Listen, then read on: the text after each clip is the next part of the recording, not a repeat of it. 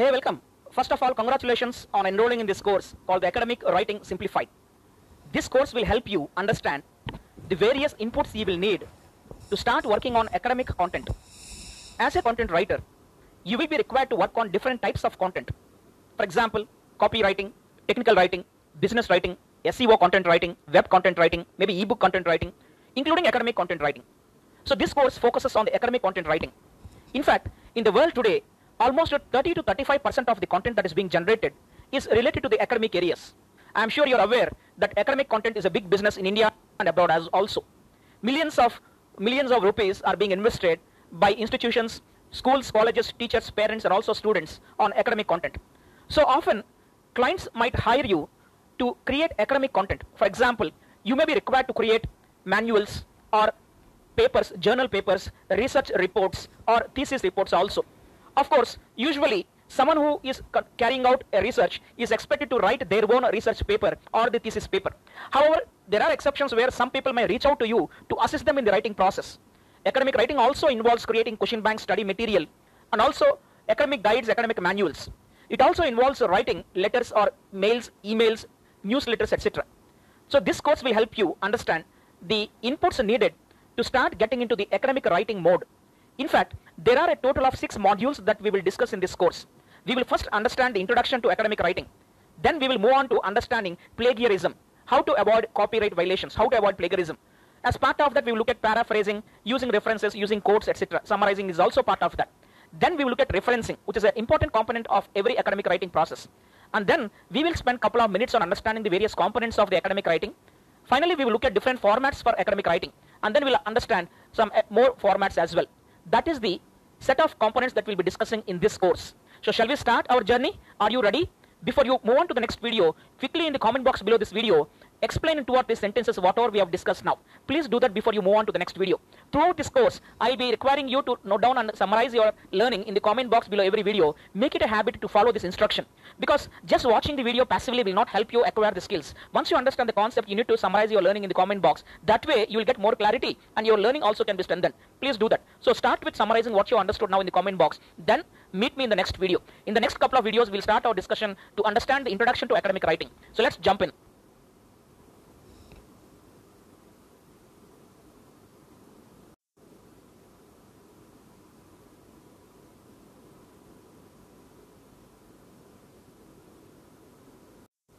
So I guess you're ready to start getting into this discussion regarding academic writing simplified. Let us start with an introduction to this section called academic writing in the ocean of content writing. We will now look at the purpose of academic writing, the types of academic writing, the various formats, and also the features of academic writing. Let us look at the purpose. Now, the, com- the most common reasons for academic writing involve the four things that are listed out on the screen. Number one, to report on a piece of research that you might have conducted. Sometimes, as a faculty or as an individual, you might carry out some research and you have to produce a report regarding the research that you carried out. That is an example of academic writing. The second reason is to answer a question that you might have been given or chosen. So sometimes your client might require you to write uh, responses to queries for their own clients. That could also be part of academic writing. The third, to discuss a subject of common interest and give your view. At times, you might be hired by your employer or your client to, to write on a subject or on a topic that is of interest for him and for his related to his business. So that can also be part of academic writing. And the fourth is to synthesize research done by others on a topic. At times, you may have to read through, go through research done by other people on a specific topic or a subject, you will be required to synthesize all of that and produce the content. That is also another example of academic writing. These are the four purposes of academic writing. Let us now look at the types of academic writing. Now, the common types of academic writing can be classified like this. Number one, notes. You know, as a student, we all used to prepare notes while the lecture is happening in the school, college, university, isn't it? Sometimes in the office, in the industry also, when meetings are conducted, people take notes. So, even now when the course is happening, you're watching this course, we expect that you take notes. So, what is the meaning of a notes? It's a written record of the main points of a text or a lecture because you want to use it for future reference and also for your personal use. Notes is usually prepared for personal use and for future reference. The second type of academic writing is a report. This is the most common type of written work and with the title given by your client. Usually clients will let you know what should be the title for the report that you have to write. A report is usually about 1000 to 5000 words. And then the third type of academic writing is a project. That is a description of something an individual has done. For example, conducting a survey. Maybe your client might have carried out a survey in relation to his business and you might be required to actually create a project out of that by collating, compiling the information collected through survey and also drawing conclusions and inferences, creating reports or the final explanation of how the data can be utilized for the future business benefit. That is an example of a project. Now, Other type of academic writing are also examples like essay. This is the general term for any academic essay. It can also be used to re- refer to a report or a presentation or an article. And then we have dissertation or a thesis. I'm sure you heard of this word. This is the longest piece of writing normally done by a student, usually as part of obtaining a higher degree. Usually as part of post-graduation or a PhD, people will be required to submit a dissertation or a thesis. And the topic for the thesis or the dissertation is usually chosen by the student. The teacher, lecturer, professor will approve it. The guide sometimes for the project will approve it. And then as a student, you, uh, the guy will be required to carry out the project, carry out the research, and finally write the thesis or the dissertation. And this, this is the longest piece of writing possible in the academic writing types. Usually, approximately 20,000 words and more will be used for creating a thesis or a dissertation. If you look at it, approximately, let's say 200 words on MS Word page, per page if you have 200 words, it will become a thesis of about 100 pages almost. And then the next type of academic writing is a paper, journal paper or a research paper. You know, faculty in many organizations, institutions, educational institutions like, you know, colleges or universities will be required to publish research papers. And often the employer will be willing to give them a hike in the salary or promote them to higher designation only depending upon the number of papers they have published. And that is the reason why writing academic papers is also part of their responsibility. And sometimes a client might hire you to write the research paper, the journal paper. So what is a paper? It's a piece of research, either individual or as a group, with the topic chosen by the writers themselves. So we understood the types also. Let us now look at the formats of academic writing. Formats. Broadly, there are two of them. One, the short essays, and they generally have three sections, the introduction, the main body, and the conclusion. And I'm sure you're aware, this is the format we use even when we want to write articles. This is what we have been trained on in school, college, university also. Essay starts with an introduction, there's a main body, and finally the conclusion, isn't it? That's how the short essay format is defined. However, at times, you might also have to write longer essays. So longer essay will include these items. Number one, the introduction as usual, then the main body, followed by literature review. What's literature review? Assessment, evaluation of literature that's already available in the world, online and offline. So literature review, assessment evaluation of literature that's already available in the world online and offline related to that topic or subject. Because many people might have already carried out research on the same topic or similar subjects. And you are expected to research all of that. You have to review. That means you have to critically evaluate. You have to assess. You have to summarize and produce all the data in your essay. That is called as the liter- literature review section. Then we have case study. Sometimes you may also have to provide a case study as part of your long essay. A case study is a, is a real life scenario real life incident that is described to lend credibility to your report to your essay. And then the discussion followed by the conclusion. After the conclusion you also might be required to include references and appendices. References we know all the sources you might have referred to while collecting the data and information in the process of writing the content for the essay. And then the appendices. Appendices refer to any additional information that you may want to share. Usually forms or formats or questionnaires, all of them can be part of the appendices. So that's how a longer essay will contain all these items. When compared to the shorter essay, this is usually lengthy because of so many sections being included in the longer essay. And then we have dissertations and journal articles. And a journal article, it's also called the research paper or a research article or a dissertation, and they will contain all these components as part of the content. Number one, the abstract. You know, an abstract refers to the summary, brief explanation of what the, the paper contains, what the article contains. A half page summary, approximately 150 to 200 words. And then you have to provide the list of contents, the list of tables. List of contents is different from the list of tables. In your dissertation, in your article, in your research paper, you might provide statistics, you might provide data in the form of tables. So all the tables have to be listed out under the section called the list of tables with appropriate table numbers. And then the list of contents refers to the table of contents, the TOC. And then introduction, the main body, literature review, already we discussed, case study, the findings. What have you found? What have you observed through the research carried out, through your dissertation, right? So all that has to be furnished in these findings and then the discussion regarding those findings how is it relevant to the current study then the conclusion followed by references and appendices already discussed. However these acknowledgements are also part of every dissertation and journal article. Acknowledgements we know refer to thanking people who have helped you in the process of creation of this report creation of this paper people who might have assisted you people who might have helped you collect the data or information people who might have helped you complete the, writing this content of the report. All those will be part of acknowledgements including thanking your guide or the teacher lecturer professor who has been able to guide you who has been able to help you select the topic on the area of research as well. That's how dissertation and journal articles will contain all of them so we understood the formats also. Let us now look at the various features of academic writing. Now academic writing generally has these six features. We know usually there's a heading and these features are applicable to most of the other writing also. For example, even in technical writing, you might have all of them. But more so the case in, with the academic writing context. So the first one is the heading for the article that you write, then the subtitle. Usually there will be a heading for the article. However, you should also include subtitles wherever relevant, wherever possible so that it's easy for the reader to understand in one quick glance what is the article about. Subtitles will help him understand the, uh, the focus areas. And then the paragraphs. Under every subtitle, there can be paragraphs 1, 2, 3, 4, etc. Then the title for the paragraph if we want to, then sentences within the paragraph, and also phrases within the paragraph. These are the six components which are part of every academic writing. And then, of course, other common text features as part of academic writing. Number one, reference to sources using citations.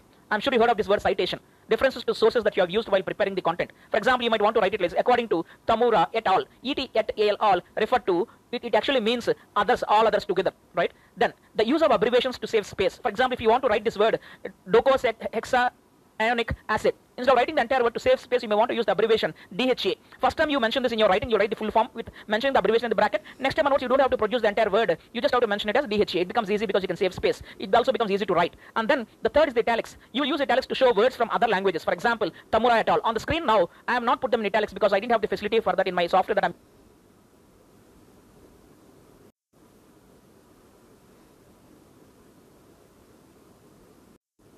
Welcome back. We will now look at the concept of plagiarism. First, we'll understand what is plagiarism, then we will look at how to avoid plagiarism. Welcome back. Uh, we will now look at the concept of referencing. Please understand that referencing is a part of every academic writing process we know that academic writing depends on the research and ideas of others. So it is vital to show which sources you have used in your work in an acceptable manner. And that is where we use the process of referencing. There are some guidelines for referencing. Let us understand them. First thing is, why should we use references? There are three main reasons for providing references and citations. Number one, to show that you have read some of the authorities on the subject, which will give added weight to your writing. Now, if you are watching my course, which says, which is called as copywriting mastery, you would have understood that we have discussed various techniques and formulae, and I've referred to people who have given those formulae. That way, there will be credibility established. There will be authority lent to this content that you are writing. And one reason why we have to use references is to show that you have read some of the authorities on the subject, which will lend a lot of weight and credibility to your own writing. The second reason is to allow the reader to find the source if he or she wants to examine the topic more in detail. And the third reason, to avoid plagiarism, we use references. Now, citations and references. It is important to refer correctly to the work of other writers that you have used. You may present these sources as a summary, or you may decide to paraphrase, or you might also decide to use as a quotation. We have already discussed all these three earlier in the previous videos. In each case, a citation is included to provide a link to the list of the references at the end of your paper. Like, for example, this is how a citation can be written, a reference can be written, saying, Smith argues that the popularity of the sports utility vehicle is irrational, as despite their higher cost, most are never driven off-road. In his view, they are bad for road safety, the environment, and road congestion. If you notice, we have done paraphrasing, we have used a quotation, we also summarized. All the three are included in this citation. Now, a quotation involves, it includes author's name, date of publication, and the page number. For example, Smith, comma, 2009, colon 37. This is how a quotation should be written. Whereas a summary will involve, it will include the author's name and the date of publication. Example, Smith, 2009. References will be written like this. Smith, M, 2009, Power on the State, Basingstoke, Palgrave Macmillan. So Power on the State is the name of the work written by Smith, the article or the book or the, uh, the paper. Basingstoke is the location and Palgrave Macmillan is the name of the publisher. That is how references have to be written. So we understood how to write citations and references. Pause this video here. In the comment box below this video, write one example for a quotation, one for a summary, one for a reference. Please do that and then continue watching this video. Now, let us understand reference verbs. That means words you can use to when you write references. Example, summaries and quotations are usually introduced by a reference verb like, for example, Smith argues that, argues is the verb. Janovic claimed that, claimed is the verb. So learn to use verbs like this whenever you want to introduce summaries and quotations. These verbs can be in the present tense or they can also be in the past tense. You can say argued or claimed, right? You notice here argues is in the present tense, claimed is in the past tense. Normally, the use of the present tense suggests that the source is very recent and is still valid. Whereas if you use past tense, it indicates that the source is older and maybe out of date, but there are no hard and fast distinctions. You can decide to use past tense, present tense as per your convenience. In some disciplines, an old source may still have validity. So that is why usually it's advisable to use past tense when you write summaries and quotations. So pause the video again. In the comment box below this video, write one sentence to indicate the summary, one sentence for quotation. Ensure you use the reference verbs like argues or claimed or says or indicates or quotes or summarizes, etc. Use verbs like we have shown here. Use present tense or the past tense, that's your choice. Pause this video, complete that activity in the comment box, then continue watching this video. Now, reference systems. There are various systems of reference in the world today, and you should actually find out from your employer or from your client who has hired you to do the work. You should ask them what is the system of reference you have to use. Because in the world, there are various systems. Like, for example, the most widely used systems, one of them, the first of them, it's called the Harvard system. It is generally used for English language and business related topics and subjects. Then the second one is called the Vancouver system. It is widely used in medicine and science related subjects and topics. And numbers in brackets are inserted after the citation and these will link to a numbered list of references. Like for example, Jasanoff, see the bracket with the five number inside, makes the point that the risk of cross-reference infection is growing. So in the Vancouver system, numbers are written in the brackets uh, after the citation and they will be linked to a numbered list of references. And the third system is called the footnote system. It is also called the end notes system. It is very commonly used in humanities, in which the sources are listed at the bottom of the page and again at the end of the paper. You might have noticed this in many academic books you might have read, right? The numbers in the superscript run consecutively throughout the paper. For example, the effects of the French Revolution were felt throughout Europe. See the number 3 here? I have written 3 beside the word Europe. It should actually be written as a superscript on top of the letter E. However, my software I used to create this presentation, the animation, does not let me add superscripts. I have just written 3 beside it. However, note that we are referring to superscripts. So in the Harvard system, it is generally used for English language and business. The Vancouver system used for medicine and science related subjects. The footnotes or the endnote system used for humanities related subjects and topics. And again, pause this video, list out what you understood about the three reference systems, then continue watching this video. The next is using quotation, quotations. Using a quotation means uh, reproducing the words as it is from the source, bringing the original words of a writer into your work. Quotations are effective in some situations, but remember, you should not overuse them. Otherwise, you run the risk of having your entire article full of quotations from words from other people's work only. Your own words may be less in number, so the reader may not appreciate that. Now, why are quotations to be used? Because sometimes they're very valuable. Particularly when the original words express an idea in a distinctive way, and you cannot replace those words with your own words. Also, when the original content is more concise than your own summary can be, right? And also when the original version is well known. Like for example, Robert Frost, Frost has written a poem into the words. Miles before, miles to go before I keep, miles to go before I keep. You cannot uh, summarize or you cannot uh, rewrite a paraphrase. It's better to produce, reproduce the original words because they express the idea in a distinctive way. They express the idea in a more concise way than what we can do as a summary, and they also are well known. And hence, uh, in all this context, it is better to use quotations, reproduce the words as they are, right? Then all quotations should be introduced by a phrase that shows the source and also explains how this quotation fits into your argument, your explanation. Like for example, short quotations, usually two to three lines, are shown by single quotation marks. The quotations inside the quotations will use double quotation marks. Observe here in the example, as James marked, Martin's concept of internal space requires close analysis. So internal space is the quotation inside the quotation. So we have put that phrase in double quotes, whereas the entire quotation is in the single quote. Notice that. So short quotations of two to three lines are usually shown with single quotation marks. Longer quotations are either indented, that means you have to give a, uh, wider margin, or they're printed in smaller type, smaller font size. In this case, quotation marks are not needed because let's say you produce reproduce entire paragraph or two paragraphs in your work from the original source. Then there's no point trying to put in trying to put in the entire set of paragraph or two paragraphs in quotes or double quote or single quotes. So there quotation marks are not needed. You just have to ensure that that content is in a lesser font size and probably you use a bigger margin. The third aspect is that page number should be given after the date. Whenever there's a date involved in the quotation, you have to give page numbers after the date.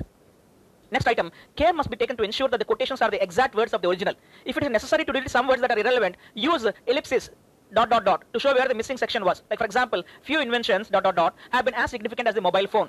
You have ignored, you have omitted something in between to indicate that some content is omitted. You use this dot dot dot, which is also called as an ellipsis, right? To understand more, you should watch the course that we offer called Language Skills for, for Writers, where I explain clearly all the rules for using punctuation marks, including ellipsis. Then, it may be necessary to insert a word or a phrase into the quotation to clarify a point. This can be done by using square brackets. Observe the example written here. Modern ideas of freedom differ radically from those of the ancient world. Of freedom is uh, inserted in the square brackets to clarify the point. Which ideas? Modern ideas of freedom. And how to use brackets is also explained in our course that we offer called Language Skills for Writers. Please watch that course. Complete that course before you watch this course. If you're not at enroll for that course, I encourage you to enroll for it. Next, abbreviations in citations. In-text citations use the following abbreviations derived from Latin and printed in italics. For example, et al. Remember we already mentioned this earlier. It is normally used when there are three or more authors for a content, for a topic, for a paper, for a subject. The full list of names is given in the reference list. Like many Americans failed to vote, and then Hobart et al. 2006 137. Et al. here refers to and others also. Hobart and others also. Et al. means and others. And the entire list of the names of other people will be given in the reference list later. Similarly, ibid, an abbreviation, ibid, means taken from the same source as the previous citation. For example, older Americans are more likely to vote than the young. So here when you put ibid, it means this is taken from the same source as the previous citation. So the entire citation is not uh, reproduced again. ibid refers to the concept that uh, this is taken from the previous citation, same source as the previous citation. Similarly, op.cit, opposite, means taken from the same source as previously, but for a different page. If the page is same, we use ibid. If the page is different, we use opposite. Next, organizing the list of references. At the end of an essay or a report, there must be a list of all the sources cited in the writing. In the Harvard system, remember we mentioned earlier three systems of references, the Harvard system, the Vancouver system, the endnotes or footnote system. So in the Harvard system, illustrated here, the list is organized alphabetically by the family name of the author. You should be clear about the difference between first names and family names. See, on the title pages, the normal format of first name and then family name is used. Observe the example. Sheila Burford, Juan, Juan Gonzalez. Uh, Juan Gonzalez, yeah, sorry, Gonzalez. Sheila Burford. If you notice, Sheila is the first name and Burford is the family name. This is the normal format. Juan is the first name and Gonzalez is the family name. But in, but in citations, only the family name is used. Observe Burford 2001, Gonzalez 1997. First names are avoided, only family name is used. In reference lists, you have to use the family name and the initials. Example, Burford S, S stands for Sheila. First name is initialized here. Similarly, Gonzalez J, J stands for Juan. first name again initialized. So we understood in this video the concept of referencing. We also discussed various guidelines for referencing. Quickly summarize these guidelines, almost 9 to 10 of them we have discussed. Summarize them in the comment box below this video before you move on to the next video.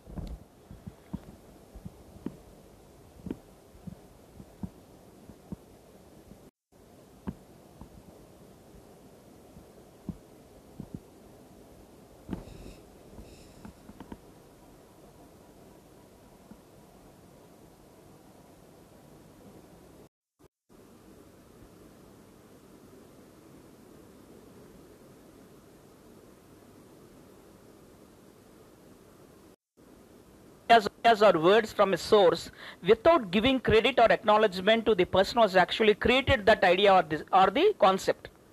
Now, this is seen as a kind of a theft and is considered to be an academic crime. In academic work, the ideas and words are seen as private property belonging to the person who has first created them. Isn't that true?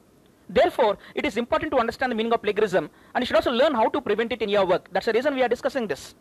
There are several reasons why you should avoid plagiarism. Number one, you know that copying the work of others will not help you to build your own credibility. Number two, to show that you understand the rules of the academic community, you need to avoid plagiarism. Number three, please understand that plagiarism can easily be detected by clients and also through a lot of software available online and offline. The lot of plagiarism checking software, copyright violation checking software, lot of them. In fact, in a course that we offer which is called Internet Tools for Writers, I have explained clearly the tools that you need for various purposes related to the content writing field. And one of the tools that I explained is the tool that will help you check for plagiarism for copyright violation. So please watch that course as well, Internet Tools for Writers. If you do not have access to the course, please enroll for that also. We offer a series, a, a, a, bundle of courses, a wide range of courses related to various aspects of the internet, including digital marketing, content writing, etc. So if you already have access to that course, please watch that course to understand the various tools. One of the tools that you will understand, you will learn there is the tool meant for checking for plagiarism, to check for copyright violations. We understood what is plagiarism. Let us see how to avoid plagiarism.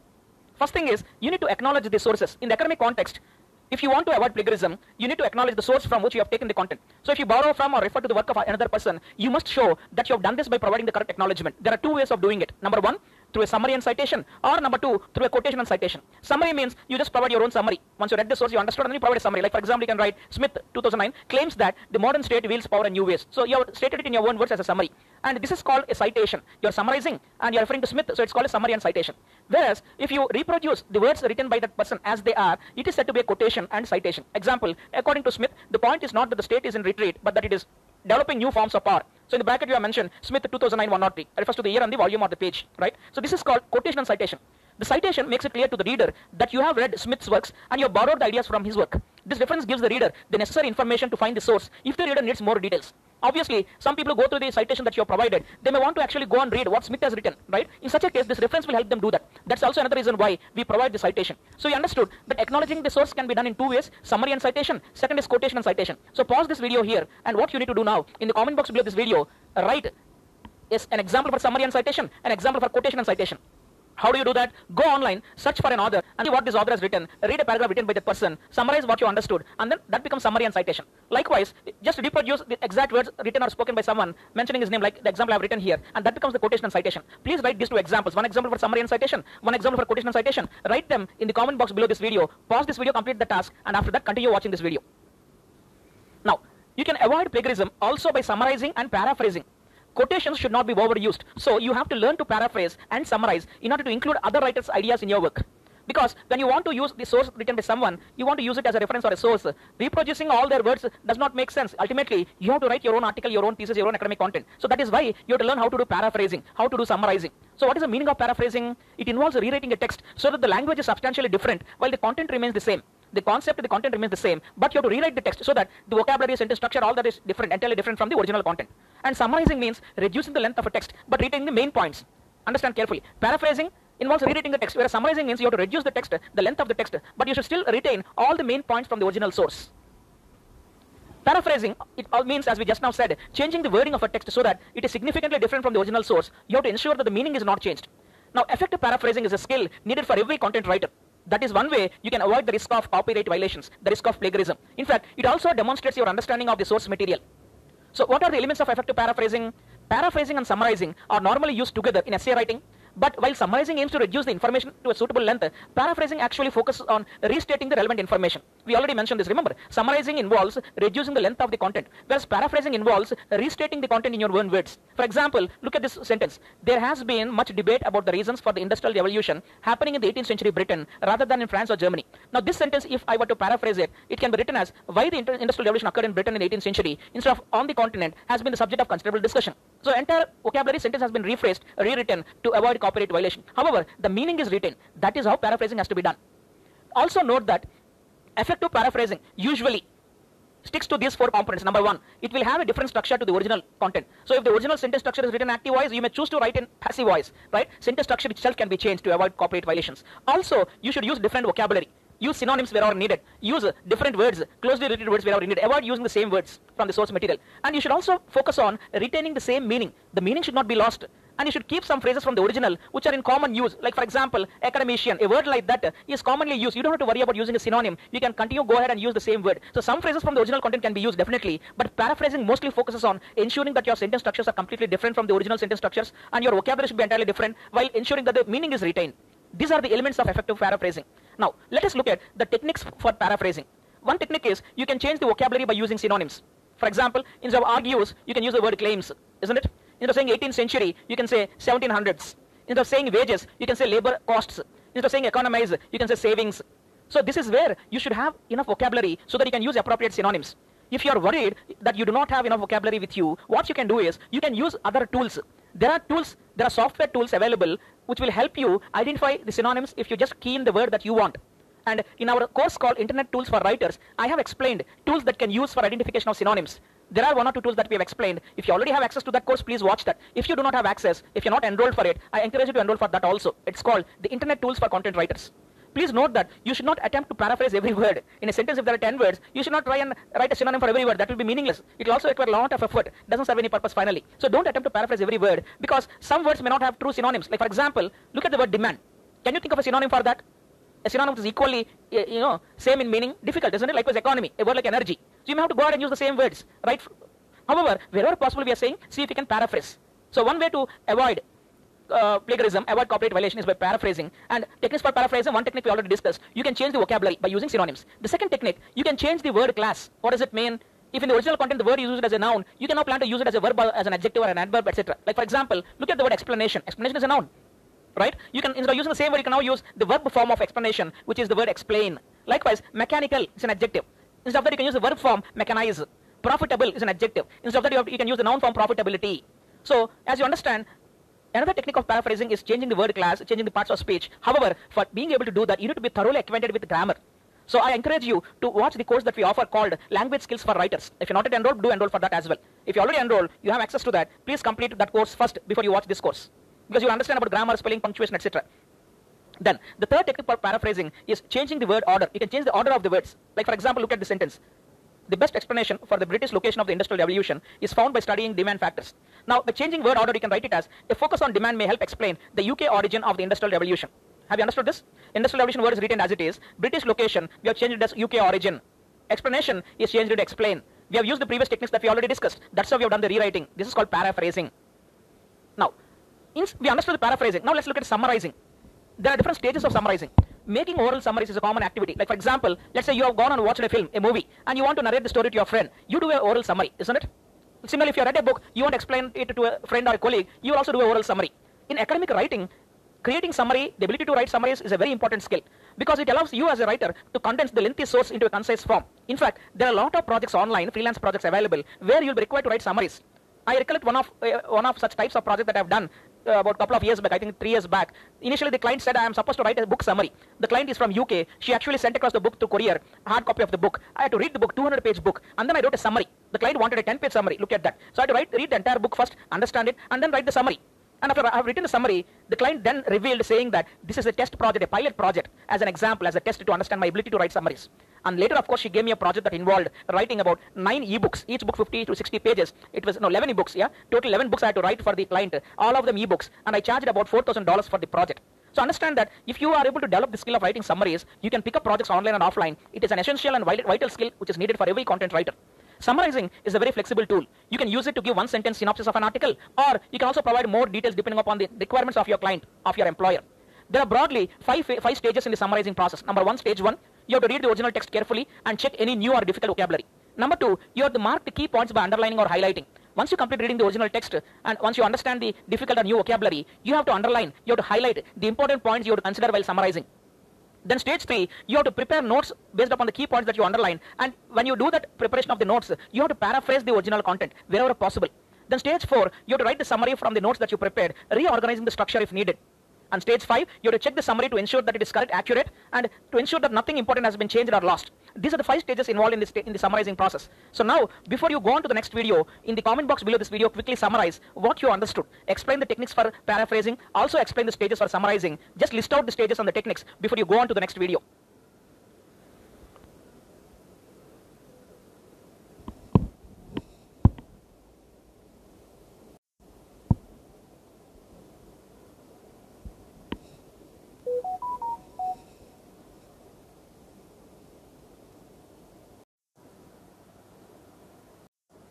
Welcome back. Let us now look at the components of writing.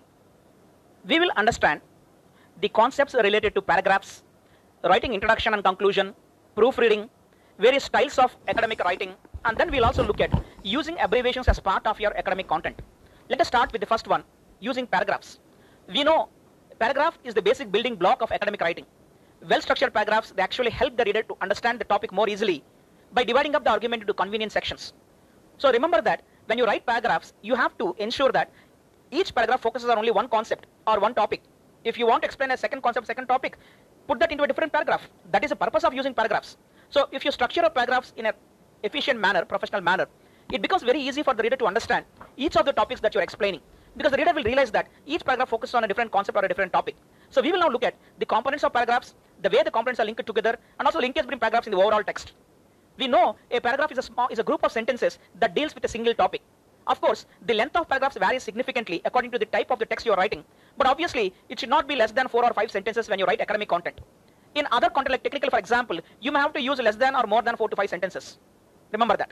Normally, the first sentence introduces the topic. It's not always compulsory, but usually that's the practice. The first sentence in your paragraph should, in your paragraph should introduce the topic.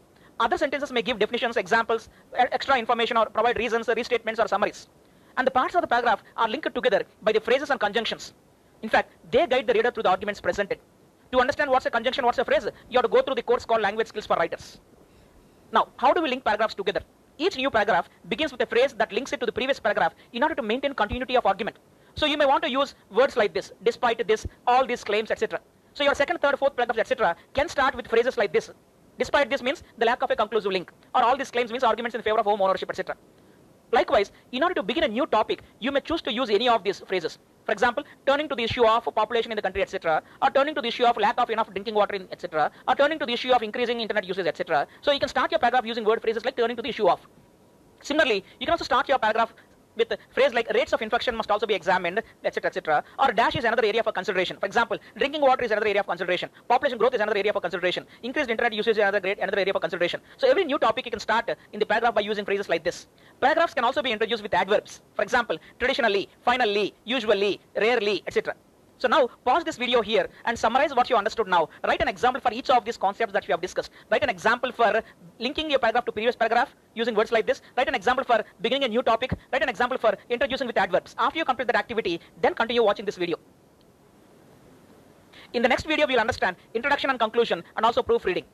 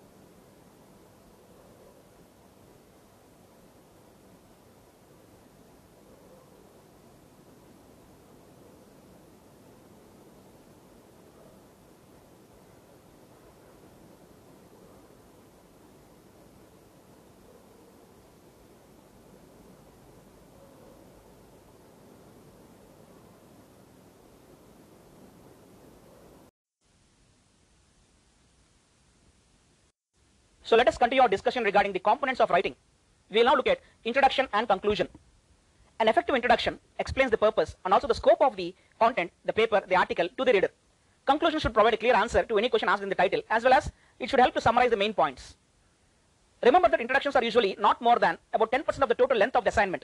So let's say writing a 2000 word essay, an article of 2000 words, then your introduction is approximately 200 words, not more than that definitely. Remember this benchmark, 10% maximum. Introduction structure. There is no standard pattern for an introduction because that depends on the type of research that you carry out or the type of content your client wants from you. It also depends on the length of your work. But usually, a framework that is followed universally can be listed out as follows. Number one, definition of key terms if needed.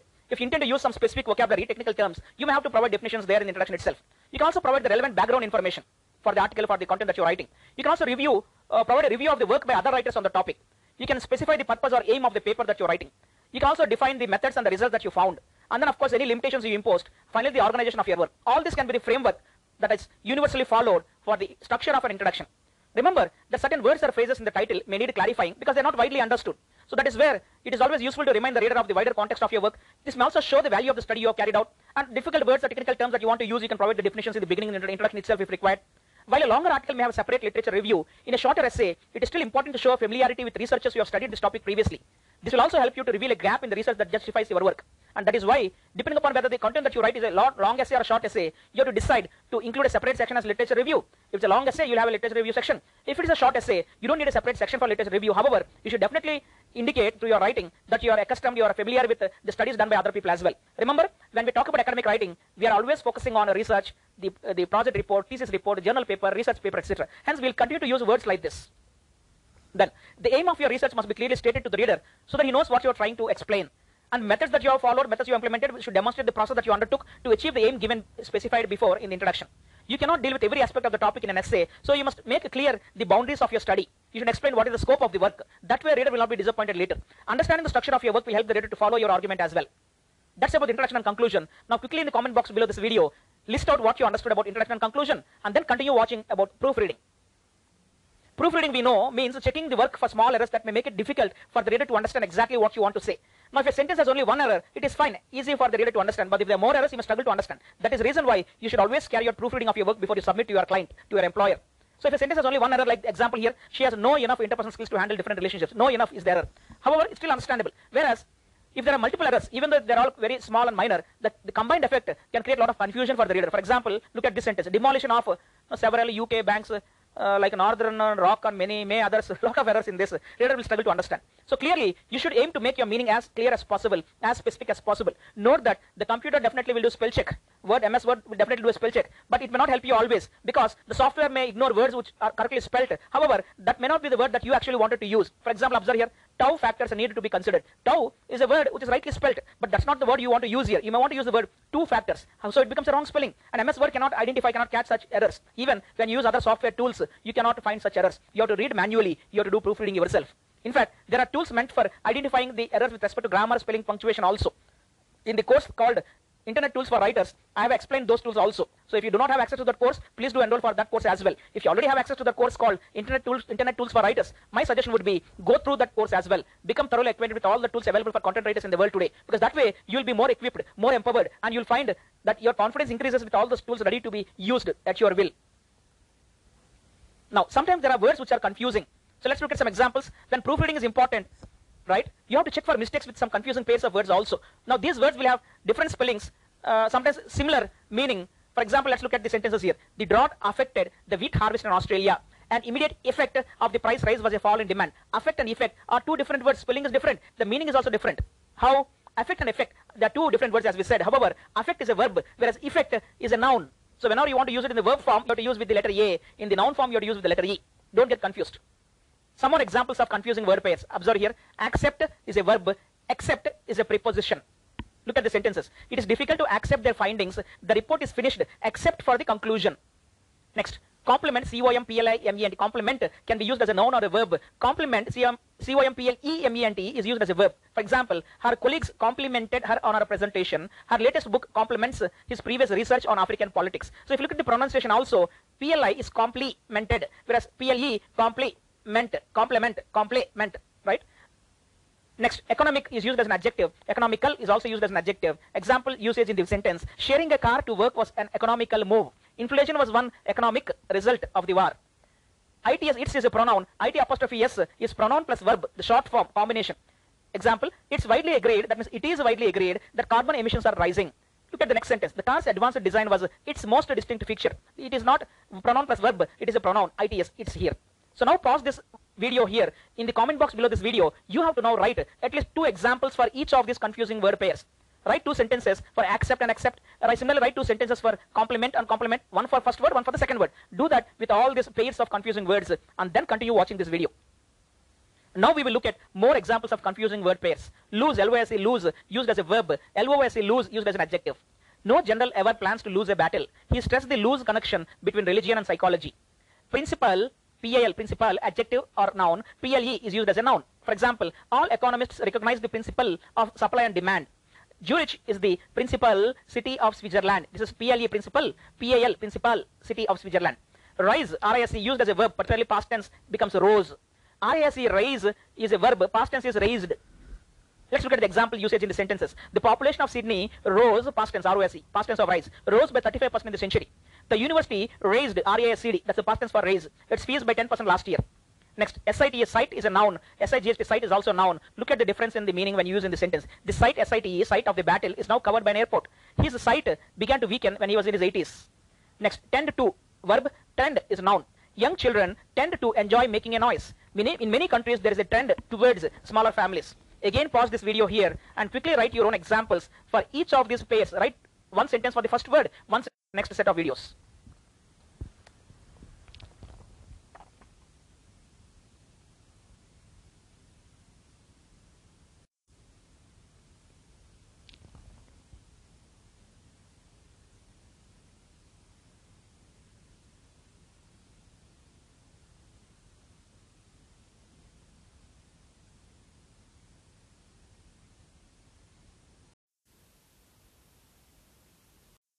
Hey, welcome back. We will now look at the writing style, styles of academic writing. We know that you don't have one single correct style of academic writing, and that is the reason why it is important that you develop your own style, your own voice. In general, you should attempt to be accurate, impersonal, and also objective. Accurate means without any errors or mistakes. Impersonal, without being personal. Objective means precise and concise. For example, personal pronouns like I and we have to be avoided when you do academic writing. When you write business content, you have to use more of I and we. But in academic writing, technical writing, we avoid personal pronouns like I or we because it is considered to be informal language. Now, some guidelines. There are no rules for academic style, as we already said. However, these guidelines will help you develop and nurture your own style in the long term. Number one, do not use idiomatic or colloquial vocabulary. For example, words like kids, boss, his boss, his kids should be avoided. Instead, use words like children, manager, boss, replace with manager, kids replace with children. Because when you use words like kids or boss, it becomes very informal, doesn't sound academic. To ensure that your content is considered academic content, you have to practice using words like this, children, manager, etc., instead of words like kids and boss. So avoid using idiomatic or colloquial vocabulary. Colloquial means vocabulary we use in the normal conversation with colleagues or friends. Next, use vocabulary accurately. Understand, there's a difference between rule and law. Both are different. So don't tend to use them synonymously. Similarly, difference between weather and climate. And you're expected to know if you study these subjects, isn't it? Next, be as precise as possible when dealing with facts or figures. For example, avoid phrases such as about a hundred or hundreds of years ago. If it is necessary to estimate numbers, use words like approximately rather than about. About does not indicate approximation. Avoid using the words like about. Use words like approximately. Next, your conclusion should be tentative. You should use tentative language. So avoid absolute statements like, for example, unemployment causes crime. We are not sure. Don't make such strong statements use tentative statements, use cautious phrases. Like for example, you can rewrite it and say unemployment may cause crime or unemployment tends to cause crime, isn't it? We're not sure. Because when you make such strong statements, the reader will start getting negative bias towards you. Next, avoid adverbs that show your personal attitude. For example, luckily, remarkably, surprisingly, all this indicate your own personal attitude. You should avoid using such adverbs. Do not contact the verb forms like don't, can't, etc. Write the full form like do not, cannot. Because in academic content, you have to make it formal. Next, although academic English tends to use the passive more often than standard English, it should not be overused. You have to use both passive and active voice. Because when you write academic content, particularly let's say you're writing a research paper, thesis paper, a dissertation, journal paper, academic manual, etc., you should always use the passive voice more than the active voice. However, you you, there's no need to completely avoid active voice. Wherever needed, you have to use it. For example, Galileo discovered the moons of Jupiter. That's in the active voice. Nothing wrong with that. Instead of saying moons of Jupiter were discovered by Galileo, right, you can use the active voice like this.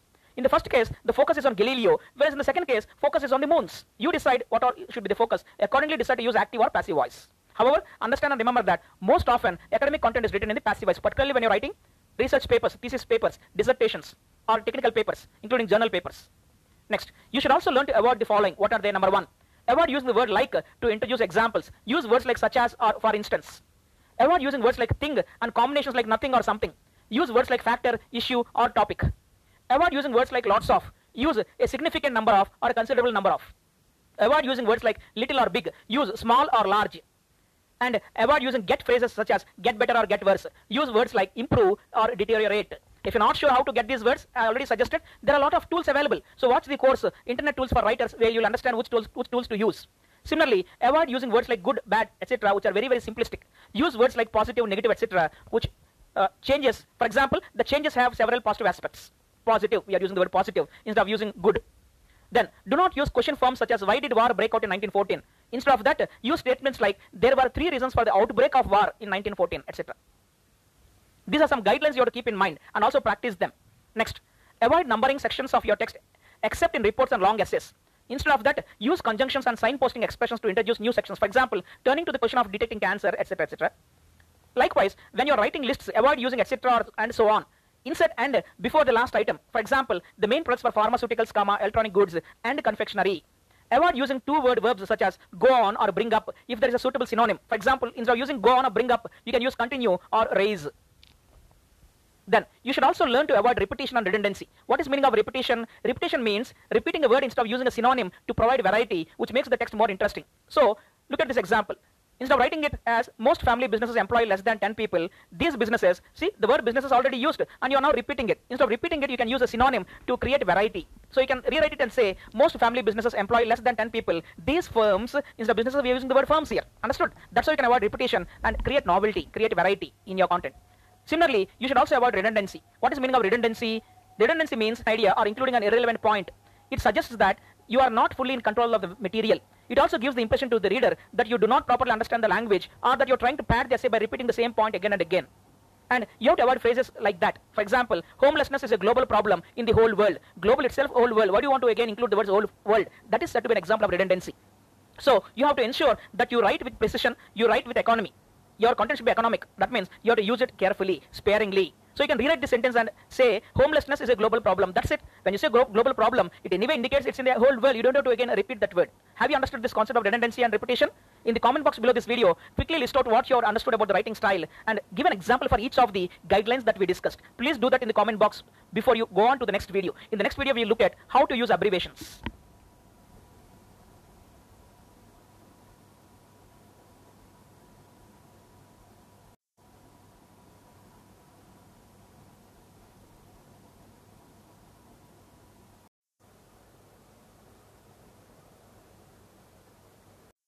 Welcome back. Let us now look at the usage of abbreviations. We know that abbreviations are an important and expanding feature of contemporary English and they are widely used for convenience as well as for space saving. It is helpful if you can get yourself familiarized with the general and academic abbreviations. Abbreviations take the form of shortened words, acronyms, and also other abbreviations. So, if you look at it, we can classify them into three types of abbreviations. The first one, shortened words. They're often used without the writer being aware of the original form. For example, often when we speak also we use the word bus, isn't it? Bus actually comes from omnibus, which is hardly used in the current day English. However, refrigerator is still better to be written as refrigerator rather than using the informal word fridge. Public house is now very formal. Of course, pub is acceptable. But television or TV should be used instead of the usual expression that was in practice earlier, the word telly, T-E-L-L-Y. After shortened words, the second type of abbreviations are actually acronyms. They are made up of the initial letters of a name or a phrase. For example, people say AIDS, which actually stands for the Acquired Immune Defici- Deficiency Syndrome. Similarly, we have ISRO, ISRO, Indian Space Research Organization. Likewise, NASA. And similarly, we have TIME, time. These are examples of acronyms and the letters of the name or the phrase, the initial letters are combined. Instead of pronouncing each letter separately, they are together pronounced as a word. That is said to be an acronym. Then examples of other abbreviations. They are read as sets of individual letters. They include names of countries, organizations, or companies. For example, USA, BBC, IBM, ISBM, or ISB, Indian School of Business, ECIL, ONGC, DRDO, HAL, BHEL. These are various examples of other abbreviations which are read as sets of individual letters. And these abbreviations are also some, are sometimes found in written English. For example, PTO for please turn over. Now that you understood the types of abbreviations, you need to pause this video and in the comment box below this video, list out examples for shortened words, examples for acronyms, and also examples for other abbreviations. Provide your own examples, at least 3 to 4 for each of these, and then continue watching the video. We will now look at the commonly used abbreviations. ICT stands for Information and Communications Technology. IMF, International Monetary Fund. LLB, though it's LLB, it actually stands for Bachelor of, Bachelor of Laws.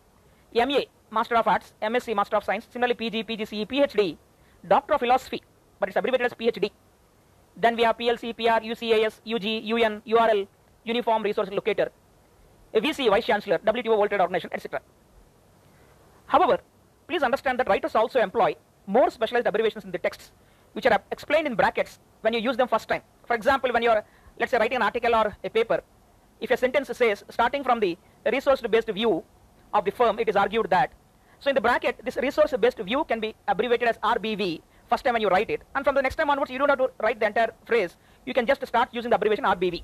Which means, since you already described, explained what RBV is going to stand for earlier, you can continue to use that abbreviation in your writing. One more example, the Technology Readiness Index, TRI, was introduced by Parasuraman. Now coming to punctuation, with respect to abbreviations, there are many standard abbreviations that have a full stop after them to show that it is a shortened form. For example, LT dot indicates it's a shortened form for liter. The full stop indicates that. Other examples are GOVT dot government, CO dot for company, OCT dot for October. With acronyms and other abbreviations, there is no standard pattern for using full stops. So you can feel free to use either BBC or BBC with full stops in between. Both are acceptable. However, there's a tendency to use full stops less and less. The important thing is to employ a consistent style in your work. There are some duplicate abbreviations. Sometimes abbreviations can be confusing. PC, for example, it can stand for personal computer. It can also represent politically correct or even police constable. It is useful to be aware of these potential confusing abbreviations. So we suggest that you use a good dictionary because a good dictionary provides you a list of more unusual abbreviations. Now, certain abbreviations are found in all types of academic writing. Some examples are listed on the screen. Anonymous, ANON, right?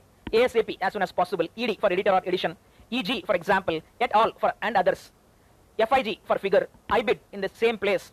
IE, that is K, 1000. NB, take careful note. NB, it means to take careful note. ND, no date. OP, CIT, in the source mentioned previously.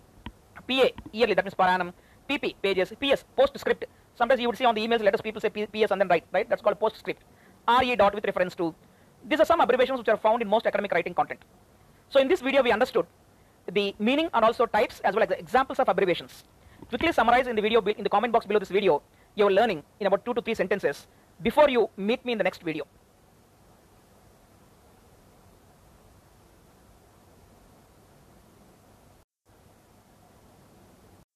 Hey, welcome back. We will now start our discussion regarding various formats possible in the context of academic content writing. These are actually called as the academic formats. We will first look at letter writing, email writing, writing memos, and of course CV, curriculum vitae. Then we will look at more formats later. So let us start with letter writing. We know letter writing is a very important communication skill. In today's internet and email driven society, there are less opportunities to write letters. However, in most organizations, this continues still to be the practice, particularly in the government departments and also public sector companies. So it is still necessary to present a formal letter to obtain information or to apply for a job or to write a complaint letter or to just simply express your opinion in an effective manner. So before you start writing a letter, you have to consider a couple of aspects, five of them in fact. Number one, you need to decide the topic of focus for the letter. You need to think about the receiver of the letter accordingly, phrase the contents. You need to identify the purpose of writing. You should also gather information you need and do additional research if required. And of course, you have to make a simple outline of the points that you need to cover. This is the introduction regarding letter writing. Let us now look at different types of letters. Generally, you can classify these types into two formats. One, the formal letter or the informal and personal letter. Now, informal letters have one or more of the following purposes. Maybe to think, to give news, to apologize, to invite, or to reply to another letter. The general format of an informal letter will look like this. You will write your address and the date at the top right hand corner of the page. You will begin with a salutation or greeting saying hi dear etc. You will set the main purpose of a letter in the beginning couple of one two sentences itself. You don't need to worry about implementing punctuation rules rigidly because it's an informal letter. You can use the last paragraph to send good wishes and mention your future meeting. And you might want to finish your letter with a farewell message like love or best wishes, regards, see you soon, all my love, etc. That's about the informal letter. Now the structure of a formal letter. All the lines, sentences have to be aligned towards the left margin. And the first information you put on a formal letter is usually your name, the address and the date. Then you have to type the recipient's address. You will use their full name and also include their title like Mr. or Mrs. or Doctor, etc. If you do not know the person, you will begin with the position of the person, the title, uh, the job name, right? The designation. Then you'll skip a line and write your salutation, dear sir or madam or dear manager, etc. You'll begin the letter with the purpose and reference, if any, and you'll keep to the point. You'll have to be brief and give all the necessary information. And finally, you will conclude the letter with yours sincerely or sincerely. After the complimentary close, you will skip three lines and then you'll write your full name. That is usually the structure of a formal letter. We also have something called as a cover letter. Sometimes when you send your CV or resume, along with it, you may have to also attach a cover letter. So cover letter is a one-page document which is sent along with your job application, maybe in addition to your CV. And a strong cover letter makes your application stand out because the first thing that the, uh, the HR recruiter will go through is a cover letter. If that is written impressively, then there's high chance possibility that you will receive an interview call letter. So the basic format of a cover letter contains all of the elements that we have listed out on the screen. Number one, your contact information and the date, the employer's contact information. Paragraph one, you'll explain the reason for writing. Paragraph two, you'll explain what you have to offer to the company, why they should consider you. Paragraph three, you'll explain what is the next course of action. Maybe you request for an interview in person. And then finally, you'll close the cover letter with the usual components which are part of every letter.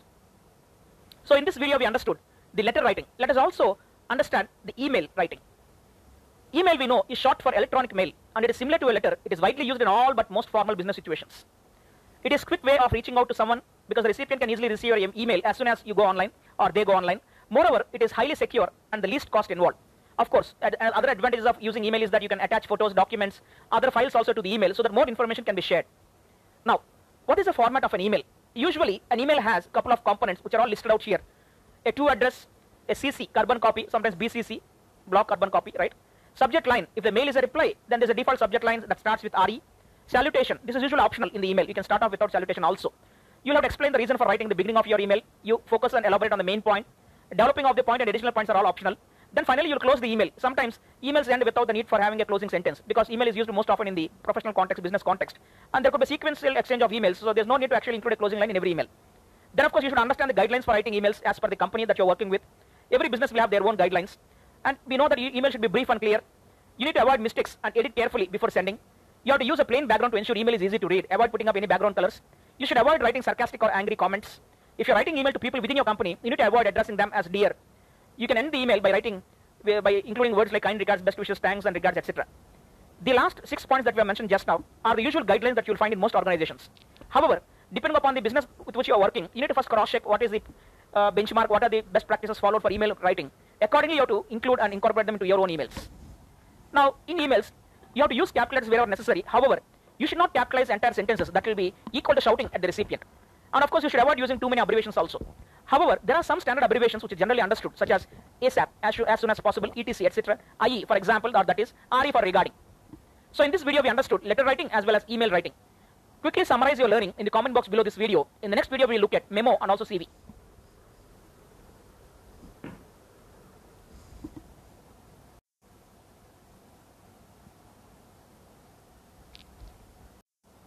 So welcome. Let us now look at memo on CV writing. A memo is actually the short form for memorandum and it is normally used for communicating the policies or procedures in an organization or anything that's related to official business within the organization. Now a memo's purpose is to inform others about new or changed policies, procedures, organizational details. Sometimes it can also be used for persuasion. So some uses of memos can be listed out as follows. To announce meetings, events or changes, to present decisions, directives, proposals or briefings, to transmit documents internally within an organization. What is the structure of a memo? Broadly, there are four different sections in a memo. The first one is the subject line. It summarizes the main idea and you have to consider it as being preceded by the words like this memo is about etc etc that's how we write the subject line then we have the introductory paragraph it quickly has to inform the reader about what the memo is so you have to give your purpose for writing you have to supply any relevant background information you have to identify any task the memo is related to And then we have the body section of the memo. It conveys the information and supporting details relevant to the memo's purpose. You need to keep the paragraph short and focused, ensuring that there's only one idea being discussed in one paragraph. You have to keep sentences short and brief and highly informative. You have to use bullets to list information wherever possible instead of writing essays and paragraphs. And finally, the close. End courteously. Think of a phone call or face-to-face meeting, and you have to state any expected outcome, action, or other information appropriate to your purpose. You have to clearly specify what the recipient of the memo has to do after completion of reading of the memo. For example, you might say, please send me your comments and suggestions by January 16th, or let's meet next week to go over the next stage in the plan, etc. That is about the structure of a memo. Let us now look at CV writing. What's a curriculum vitae? We know curriculum vitae is usually abbreviated as CV, and that's a Latin term which translates as the course of one's life. That's the meaning of curriculum vitae, the course of one's life. It's a summary of your academic and work history. A well-formatted CV can actually dramatically improve your chance to successfully obtain a desirable position in an organization. Now, people also use words like biodata and resume. Let us look at the meaning of these three words. While a CV, biodata, and resume are roughly equal in documents, there are important differences in their usage and also the content in each of them. Biodata is actually the short form of biographical data, and it emphasizes on the personal particulars like date of birth, the sex, that's the gender, the nationality, marital status, height, weight, etc. Biodata has a specific format, whereas resume is an advertising tool for selling oneself as the most qualified candidate. It is typically used in the business context, and there's no specific format for a resume. The most basic difference between CV and resume is in terms of the length of the two documents. A CV is used primarily when applying for fellowships and grants, and it is static in nature. So what's the importance of a CV? CV, as we said, is a personal statement over which you have complete control. When you apply for a job, your CV will probably be one of the dozens of other CVs seen by the HR department. So in order to impress them, you have to ensure that the CV is clear, accurate, and well presented, as well presented as possible. Even if the person is highly qualified, CVs that contain irrelevant material are considered to be badly organized, and sometimes if there are spelling mistakes, the CV might completely be rejected by the HR recruiters. Couple of things you have to keep in mind. There is no need to give your gender, date of birth, or marital status in the CV. That practice is already outdated. The two sides is the maximum that most employers want to read. So beyond two pages, there's no point trying to have a CV of 10, 20, 30 pages. The details should be relevant to the particular job you're applying for. Do not share a generic CV. Avoid cliches claims such as team worker, self-starter, or you know, active listening skills, hard working, etc. Information such as education details is normally presented in the reverse chronological order. What does it mean? The most recent qualifications have to be mentioned first and then the past ones later. The details of your early education or hobbies are probably irrelevant to the post. So usually CVs, CV need not contain your uh, education information regarding your schooling or college or hobbies. They need not be part of a CV. So what are the components of a CV then? Experts in this industry have suggested that these are the components of a CV. These are the important sections which should be present in every CV. Number one, the personal details. It is vital that the recruiter can spot at a glance not only your name but also how precisely he can get in touch with you. So your CV should be headed with your name in bolds probably and clearly before any other details. Then you can add your address, your phone number, your email address, your date of birth, sex, marital status, religion, other number, etc. But as we already said, this practice of putting up date of birth, sex, marital status, religion has already become outdated. Those details are no longer needed. But some organizations, particularly the public sector companies, might still want you to include them in the CV. So according to the job for which you're applying, you need to decide. Then the professional profile, that's the next section on a CV. It is a brief statement at the very beginning of the CV which conveys the reader an overall impression of your key personal and professional characteristics. Now this part also includes your academic or personal experiences and your abilities which are crucial for the job. Now why are we discussing how to write a CV? Of course, you might want to use this information to write your own CV. However, please note that as a writer, you might be hired by a client at times to write their CV. That is where you need to be acquainted thoroughly with all the sections. That's the reason why we are discussing this. The third section in a CV is the objective section. That is where the task of the objective section is, section is to explain the preferred career direction and details on what you hope to achieve from your future career. While writing the objective statement, you need to write down the types of positions, the types of organizations or settings, and the specific skills you want to use or develop in your next job. Then we have the section called education and qualifications. This part includes the descriptions of your qualifications, the dates you received your qualifications, what grades or class or marks that you achieved, the names of the institutions where you completed your education and acquired your qualifications, any special certifications, licenses, additional vocational trainings, etc. All of them can be mentioned in the section called education and qualifications. Then we have the next section called as the career history and work experience. You need to start with your present or the most recent job and work all the way back to your very first job. In this section, you need to specify the dates you work for each organization, your job title or the function, the name of the organization for which you work for, along with the location where you are posted, and a compelling description of what your role involved. The next section is the key skills. You know, a key skill section is the summary of the main skills and abilities that you plan to offer to the prospective employer. You can include your communication skills, interpersonal skills, administrative skills, organization skills, presentation skills, whatever is relevant to the job profile. Then we have three more sections. The achievements. In, in this section, you can highlight your personal, professional, and academic achievements, any awards or rewards that you might have obtained, any special recognitions, etc. And then we have the interests and activity section. This is where you can simply summarize your interests and extracurricular activities. For example, items like sports, acting, dancing, painting, creative writing, etc. Then we have the references section. The referees listed should be willing to confirm your claims. So always cross-check with them before you share the details on your CV. They can be your teachers, your supervisors, former boss, or even your neighbors, if your neighbors are professionals connected with the job that you are applying for. So in this video, we understood the details of a memo and also how to write a CV. Before you go on to the next set of videos, quickly list out in the comment box below this video what are the most important sections in a CV and also explain the purpose and structure of a memo. Please do that before you go on to the next video.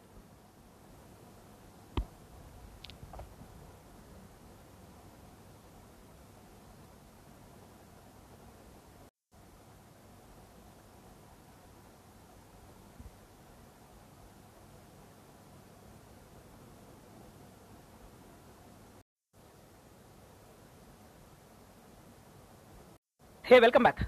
In this video, we will now look at more academic formats. There are five different types of academic content we're going to look at. Writing reports, writing case studies, writing literature reviews, writing other reviews like book review, film review, or product review, and finally we look at different types of reports in detail. We will first start with writing reports.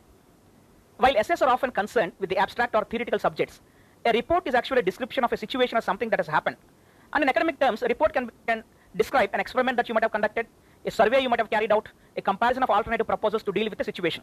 Clearly, there's a big difference between describing a, scientific laboratory equipment and reporting on political opinions, isn't it? However, most reports should include the following features. One, the introduction, that is where the background to the subject should be provided, and also the reasons for carrying out the work along with the review of other research in the area should be specified. Then we have the methods. This is where you'll explain how you did your research. You'll describe the tools and materials you have used as part of your research. Next, we have the results section. That is where you will share what you have discovered, what you have been able to find, the findings. You'll also provide comments on likely accuracy of the results. And then discussion section where you explain your main findings, comments on the effectiveness of your research. Finally, the conclusion of your report, which is where you will summarize your work and also provide suggestions for further research. These are the usual sections, components of every report. Now, in comparison with essays, reports are likely to be based on primary as well as secondary research. Primary means you directly go to the field and collect the information, where secondary research is where you will compile data and information from other researchers already done. You'll also use numbering, 1.1, 1.2, etc., and subheadings for different sections. And a report is usually more specific and detailed. These components will not be applicable to writing an essay. In most other aspects, reports are actually similar to essays, since both of them have a clear and logical format, both of them use objective and accurate academic style, both of them include citations and references, and both of them also make use of visual information in the form of graph, graphs and tables, and both also include appendices wherever necessary. These are the similarities between reports and essays, whereas these are the differences. These three are examples of how a report is different from an essay. Now let us look at a case study. We know a case study is a detailed example. It may be the main subject of an essay or part of a longer report sometimes. In either case, it, case study is intended to show exactly what happened in a particular situation. For example, if you're discussing methods of market linkages in rural areas, a case study might follow the real life efforts of a marketing team in a specific state over India, of India over a period of months. So case study is actually a real life scenario which is narrated, which is captured in a short description. Then we also have something called as literature review. In most of the papers, research papers, journal papers, etc., a summary of the relevant and recent authorities on the subject is also included in the introduction itself. Only a minority have a separate section headed the literature or literature review, although this is standard in almost every dissertation or thesis report. In all cases, it is usually necessary to show that you're familiar with the main sources so that your writing can build on these. Occasionally, the whole focus of an essay may be a lengthy literature review, but in most college writing, it will only form a relatively short section of the paper. So remember that literature review is actually as a separate section in thesis or dissertation. However, in most of the college papers, journal papers, it's usually just a short section in the entire paper. A literature review is not simply a list of sources that you have studied, please understand. It can be used to show that there's a gap in the research that your work attempts to fill in. For example, look at this description as part of literature review. This article has a different standpoint from other studies because it believes that the influence of the state on the market has structurally increased since the neoliberal era. This article focuses on information production, not information accessibility. That's the difference between this research and previous studies. So you're highlighting the difference and you're establishing the, the need for fresh research being carried out by you. That is how literature review has to help to fill in the gap or highlight the gap. It is also common to use the literature section to clarify the varying positions held by other researchers. For example, a sentence like this. The political competition literature comprises two main strands, voter monitoring and political survival. Now, sometimes writers may also show how changes in thought have appeared at different times through the literature review section. For example, a sentence like this. Of late, a number of papers have collated the various arguments as, etc., etc. So we understood the uh, purpose or the three reasons why literature review is included in thesis or dissertations. So in this video, we have discussed writing reports, writing case studies, and literature review. Quickly summarize in three to four sentences, maybe one sentence about each of them. Under your understanding, summarize it in the, in the comment box below this video before you move on to the next set of videos.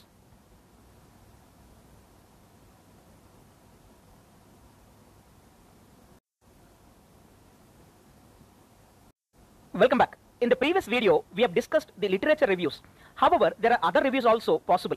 So let us look at those other reviews. For example, a book review. We know book review is a special form of academic writing that gives the opportunity to critically examine a topic in detail. Book reviews play a very important role in academic communication. If you're going to review a book, you should read the book carefully, write down your impression, and also research the author and his other books or other works. Now, book reviews should give a balanced critical evaluation of the text, should evaluate the contribution of the text, should set the work in a larger, broader context, should identify the strengths and weaknesses of the arguments provided in the book, and also involve the reader in the discussion. That's how a book review should be written. So make sure that your review contains the title of the book, the author's details, the publisher details, the publication date, the format, the price, the number of pages, edition, and also the ISBN number. Now the format is very important because nowadays there's a practice to publish books in different formats. You have the Kindle format, the PDF format, paperback edition. So your review should also specify in which format the book is available. The review is actually a report and it will have an introduction, a logical description, your findings, conclusion, also the recommendation. Your review should also be direct and personal and your main purpose is, purpose is to give a clear overview and evaluation of the book. Sometimes you may also have to write a film review. We know the film review is a popular way for critics to assess a film's overall quality. It will help the public to decide whether they should watch the movie or not. A good film review should contain both negative as well as positive aspects of the film. Of the film. Usually, film review should contain the following aspects. Number one, the title of the film in the introductory paragraph itself. You should also specify the genre to which the film belongs to. Is it drama, romance, fantasy, thriller, comedy, or something else? You should also provide a summary of the entire film. And of course, you have to provide the context or background information about the movie.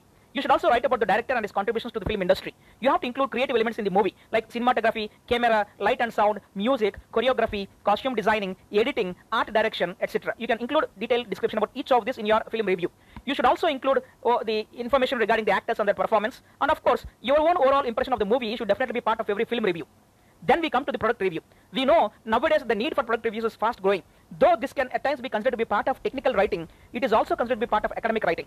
So hence we are discussing this as part of academic writing. I am sure you are aware that we offer a separate course for technical writing skills. If you are not yet enrolled for that, I encourage you to enroll for that course as well. If you are already enrolled for that as well, please watch that course also if you want to learn how the technical writing industry functions. Now, coming back to the product review, a product review is a report written by a customer on a product to help people decide if they want to buy it.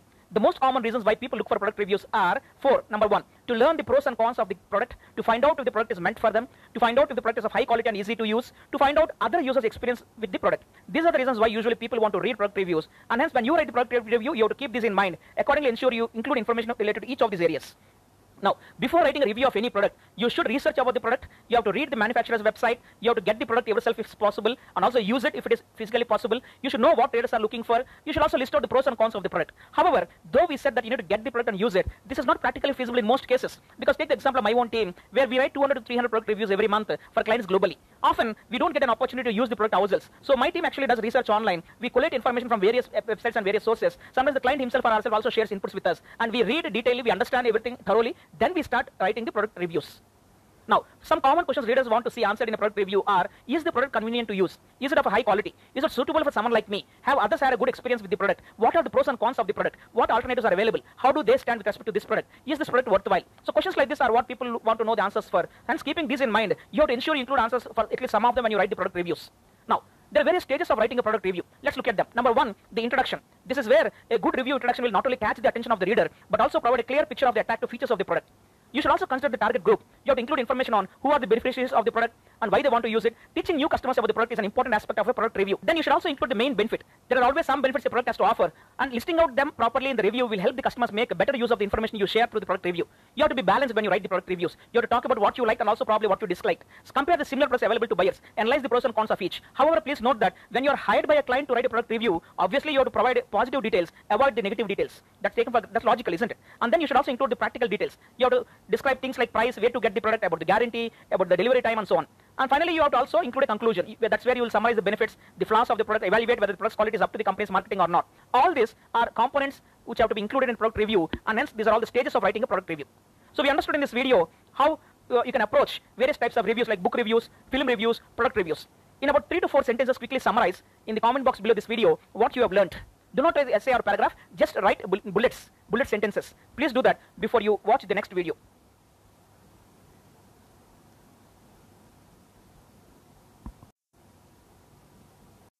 Let us now look at writing reports. We already had an initial discussion and an overview of writing reports. We will now look at more in detail.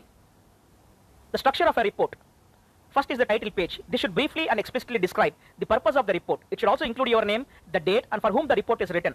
Then we have the TOR, terms of reference. Under this heading, you should include a brief explanation of who will read the report. Then the summary. There needs to be a summary of the major points, conclusions, and also recommendations. It needs to be short as it is a general review of the report. And then we have the introduction. The first page of the report needs to have an introduction. You'll have to explain the problem and show the reader why the report is being made. The body, this is the main section of the report. There should be several sections, each having a subtitle for itself. Information is usually arranged in the order of importance. Then we have the conclusion. This is where everything comes together. In the conclusion, you should highlight the central issues or findings through your research. Recommendations, this is what needs to be done. In other words, in this part, you should explain your recommendations, putting them in the order of priority. Then we have the appendices. This includes all the supporting information you have used that is not published. And this might include tables, graphs, questionnaires, surveys, or transcripts, etc. And finally, we have the section called references, bibliography, glossary of technical terms, which is self-explanatory. This is where you will include a list of technical terms. You might also want to include the details of references, various sources you have used for creating the report. All those details you are provided in the last section. Now, there are types of report. In fact, there are many types of report writing for organizations used for various purposes. We can broadly divide them as formal and informal. The formal report is the collection and interpretation of data and information. It is often complex and used at an official level. And it can also be classified, categorized into three major forms. The informational report, the analytical report, the recommendation report. We will look at each of them and also others a bit in a little while. The informal, informal reports help to inform, analyze, and recommend. It is written according to organizational style and review. Examples are progress reports, financial reports, feasibility reports, credit reports, etc. Let us now look at each of those reports in detail. First is the recommendation report. It contains the cohesive and comprehensive overview of the recommended options. It also provides information about how this option answers the need cited at the beginning of your report and specific details about how the idea could be implemented and provide justifications for its implementation. Now, after describing and evaluating your options, you will recommend the option that you think is the best option and you have to provide a discussion of the reason why you recommend it. This is part of a recommendation report.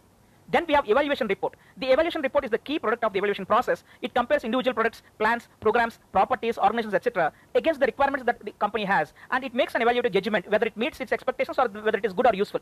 Then we have the feasibility reports. A feasibility report is a paper that examines a proposed solution and evaluate whether it is possible given certain constraints. This type of report studies a situation and plans for doing something about it and then determines whether that plan is feasible or not. Then we have progressive reports. A progressive report is an assessment that takes place during a project or process and it conveys details such as what sub-goals have been accomplished, what resources have been expected, what problems have been encountered, and whether the project or process is expected to be completed on time or not, whether it is to be, to be completed within budget or not. All those details will be part of the progressive report. In a progressive report, you can choose to explain any or all, all of the following. Number one, how much of the work is completed, what part of the work is currently in progress, what work remains to be done, what problems or unexpected things, if any, have arisen, and how the project is going on in general. Now, the important functions of a progress report you have to you, usually we create progress reports to reassure recipients that you are making progress, that the project is going smoothly, and that it will be completed by the expected date. It is also used to provide recipients with a brief look at some of the findings or some of the work of the project, and also to give recipients a chance to evaluate the work already being done on the project and to request any changes that they need. And of course, progress report also gives you a chance to discuss problems in the project and thus to forewarn the recipients. It helps you to force you. The progress report also forces you to establish a work schedule so that you will complete the project on time. And of course, such progress reports will project a sense of professionalism to your work and to your organization as well. There are types of progress reports. In a year-long project, there are usually three progress reports, one after three months, one after six months, and then finally after nine months. Now, depending on the size of the progress report, the length and importance of the project, and the recipients, the progress report can be in any of the following forms. Number one, it can be in the form of a memo. Remember, we already discussed how to write memos letters earlier. A memo is a short informal report to someone within your organization. A letter, on the other hand, is a short and informal report sent to someone outside your organization. And a formal report is a report sent to someone outside your organization. Now, what is the structure of a progressive report? In your progress memo or report, you need to include the following sections. Number one, an introduction that reviews the purpose and scope of the project, a detailed description of your project and its history, and also an overall appraisal of the project to date, which usually acts as the conclusion. Of course, you need to include the couple of other items listed below. For example, an opening paragraph introducing the purpose of the memo and a reminder about the project topic. You have to provide the summary of the project, specific objectives of the project. You have to also describe the scope, the limitations of the project, the research gathered, overall assessment and also appraisal of the project at that particular point of time when you're writing the report. So in this video, we understood the various types of reports. We also looked at in detail regarding progressive reports and also types in that. Before you complete this course, in the comment box below this video, summarize your understanding and learning from this video. Please do that. List out different types of reports and also the purpose and structure for each of them as, the, as per the description and the discussion we had just now. Now, this completes this course on academic writing skills. I hope you have enjoyed and I'm sure you have a lot of inputs that you have received now through this course. Unless you start implementing them, unless you start practicing them, it is very easy to forget all of these concepts. And hence, I've been continuously encouraging you to capture your learning in the comment boxes below every video. If you're not been doing that, go back to the first video, rewatch each of these videos and summarize your learning in the comment boxes. Only then you'll be able to retain this knowledge for a long period of time. Now that we completed this course on academic writing skills, you need to decide how you want to get into this industry. There are various options. One, of course, you can get into full time. You can work as a freelancer, and you'll also be able to start getting into other type of writings like copywriting, technical writing, business writing, etc. If you're not yet enrolled for those courses with us, please do enroll for them also. Content writer, you will be expected to work on different types of content by your clients. Also, the company where you'll be hired, and hence you have to be prepared. You should acquire knowledge, skills, and abilities related to different types of content formats as well. So, thank you very much for completing this course. Best of luck. I look forward to meeting you in one of our other courses.